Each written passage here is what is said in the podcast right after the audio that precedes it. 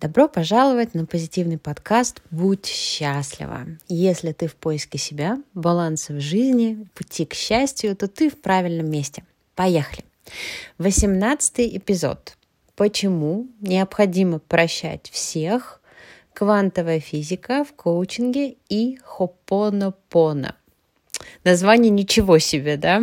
Я вас, наверное, немножко заинтриговала, я надеюсь. А, я не буду проводить лекцию по физике, это далеко, ну, был не самый мой любимый предмет, но я очень уважаю эту науку, я очень уважаю людей, которые в ней разбираются. Однако в коучинге вопрос энергии изучается очень плотно. И я пока получала мое образование, я потратила довольно-таки много времени на лекции и вообще на понимание этих лекций, о том, как коучи смотрят на идеи квантовой физики в отношении человеческого мышления, как оно и другие убеждения могут влиять на наш опыт и вообще результаты нашей деятельности. Известно, да, что энергия, она не берется ниоткуда и не исчезает никуда. Она лишь переходит от предмета к предмету и состояния в состояние. Этот закон, по идее, применим к тому, как мы взаимодействуем с окружающей нас средой которые включают в себя также, конечно же, и других людей, а, а также как мы взаимодействуем внутри себя, как наше сознание и подсознание влияют друг на друга и влияют на наши действия, которые приводят к конкретным результатам. Мы часто слышим, например, а, и не только слышим, но и говорим такие фразы, как я зарядился энергией, или этот человек заряжает такой энергией, или я отдохнул и зарядил свои батарейки – это все, с одной стороны, это метафоры, конечно, но они говорят о том, что вы чувствуете себя позитивно, хорошо, энергично, мотивированно, да, в связи с тем, что был совершен обмен положительной энергией между вами и чем-то или кем-то еще. Это может быть другой человек, это может быть природа, это может быть творчество, музыка. То же самое может происходить и с негативной энергией. Мы наделяем а, даже некоторых людей таким званием, как энергетический вампир. Да? Всем, наверное, знакомо это. То есть кто-то энергетический донор, кто-то энергетический вампир.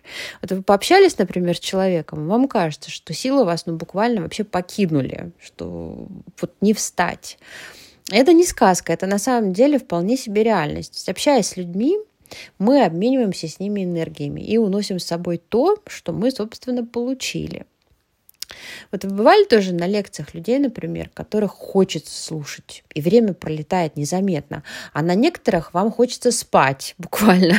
Таких, кстати, у меня, например, было большинство. И это совершенно вообще не зависит от того, какой это предмет. Это зависит исключительно от оратора, от лектора, который а, безусловно, влияет на нас своим манерой говорить, а, подачей материала, насколько он сам заинтересован в том, что он говорит.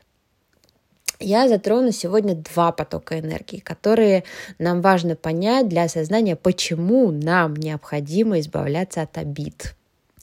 Итак, первый поток – это обмен энергией с внешним миром. Вы встречаетесь, например, с человеком, он вас обижает.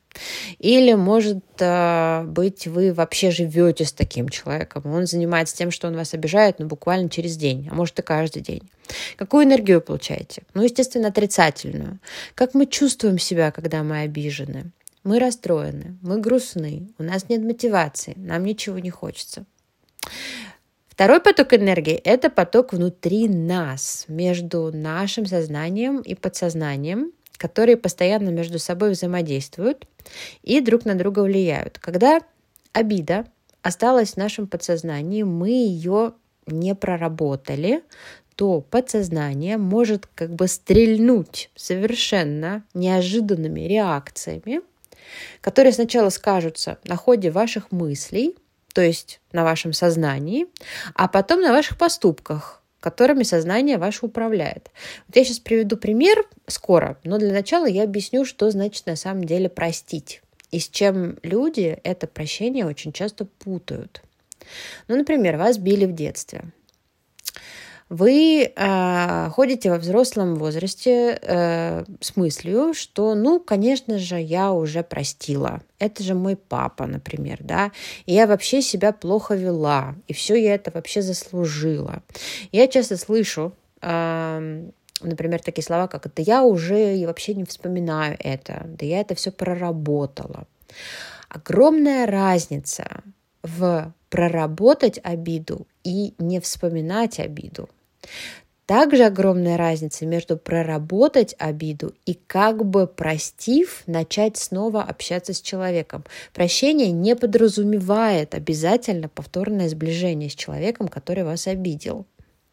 Прощение заключается в том, вот сейчас я скажу важную информацию, что, вспоминая о том, что с вами происходило, вы не будете испытывать никаких эмоций.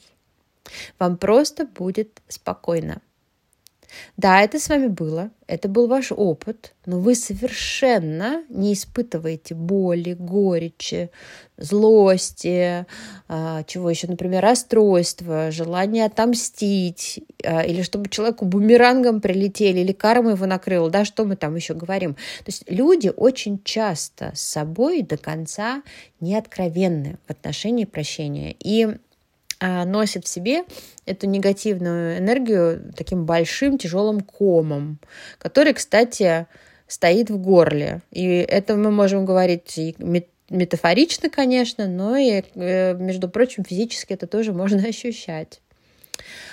А, вот что происходит, когда вы носите в себе негативную энергию? Некоторые негативные энергии мы можем отдать в окружающую среду посредством, например, спорта, посредством музицирования, медитации. А, когда, кстати, человек, например, музицирует, он вообще, а, тут происходит переход энергии из одного состояния в другое. То есть вроде бы как негативная энергия уходит, но при этом она выливается в творчество, а, которое генерирует позитивную энергию. Когда мы получили заряд негатива на совещании, например, на работе, нам, возможно, будет достаточно просто вообще выйти на солнце, на прогулку, и через 15 минут нам станет легче. С обидой так это не работает. Вы не можете ее из себя выпустить, просто прогулявшись. Эта энергия требует особой проработки, так как она очень хорошо вообще крепко-накрепко закрепляется в подсознании. Многие люди носят с собой этот багаж вообще годами и десятилетиями. А женщины, претерпевшие насилие, например, или люди, потерпевшие измену со стороны партнера, а, претерпевшие унижение, побои в семье и так далее.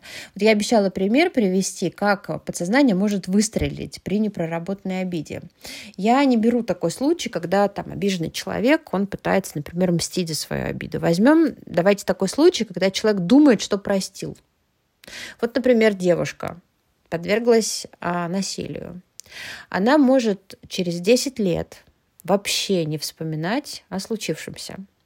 Однако она не сможет преодолеть недоверие к любому партнеру, с которым она будет заводить отношения. И этот страх, он не будет страхом того, что ее опять изнасилуют. Это будет страх потенциальной боли, связанный просто с присутствием мужчины, с которым она вступает в интимную связь. Еще, например, когда родитель проявлял себя агрессивно, вырастая, ребенок, не проработавший свою детскую обиду, сам периодически будет сталкиваться с прорывающейся агрессией, которую, возможно, даже будет трудно контролировать, так как управлять ею будет подсознание. Сознание говорит, это же нехорошо, не делай это, а подсознание кричит, дай сдачи раздражителю какому-нибудь. И так прощение – это необходимость вообще для нашего здоровья и для окружающего, в том числе нас, мира. Еще раз подчеркну, если ваш друг или подруга вас обидели, простив ее или его, не значит, что вам нужно возвращаться к общению. Вы каждый, скорее всего, пойдете своей дорогой, но вспоминать вы будете только хорошее, если простить а, действительно получится. Я сама носила в себе очень много обид. А, вообще настолько много, что трудно вообще эту ношу было поднять, наверное, не то что носить. И на маму, и на насильника, с которым судьба меня свела в мои 20 лет где-то, и на судьбу забольного ребенка, и на отца Люны, и на себя, и на множество других людей, которые встречались на моем пути, и по тем или иным причинам наши шпаги с ними скрещивались. На данный момент я верю лишь в конкретные психологические и медитативные практики, которые действительно помогают процессу прощения. Я сейчас очень плотно изучаю техники работы с травмами, которые есть вообще у каждого, но не каждый просто это осознает. И очень активно работаю с конкретной практикой, которая называется Хопонопоно. Такое очень необычное название. Оно необычно, потому что оно а, родом а, э, из Гавайи, гавайская практика. И основана она на идее, что все наши конфликты, проблемы и негативные эмоции вызываются нашими собственными мыслями и убеждениями. И основной принцип Хопона-Пона состоит в том, чтобы принять ответственность за все, что происходит в нашей жизни, не принять ответственность за то, что с нами что-то сделал кто-то, да, а принять ответственность за то, что в нашей жизни происходит, что мы делаем в нашей жизни. И прощать себя и других за происшедшее. Цель этой практики достижение, конечно же, внутреннего позитивного мирного состояния. Меня этой практике обучали, а, это такая медитативная форма этой практики или техники. А, меня обучали этому в академии, а, и техника это состоит в том, что клиент погружается определенные образы посредством медитации а, и совершают в сознании определенные действия. А, и находясь в этом, созна... в этом состоянии, человек посылает подсознанию сигналы, которые помогают справиться с обидой. Эта техника проверена, и она действительно работает для тех, кто может расслабиться и поработать своей фантазией и сознанием. А, весной у меня будет семинар в Норвегии, возможно, еще в двух городах в Европе, где мы сможем с участниками не только поработать над их внутренним балансом, составить план по его восстановлению, поиграть в психологические игры, составить карту желаний, но и пройти через медитацию Хопона-Пона для тех, кто это, э, это захочет. Детали я объявлю в Инстаграм к концу февраля. Надеюсь, что вам было немного интересно, немного полезно. Хорошей вам предстоящей рабочей недели и услышимся через 7 дней. Всем пока!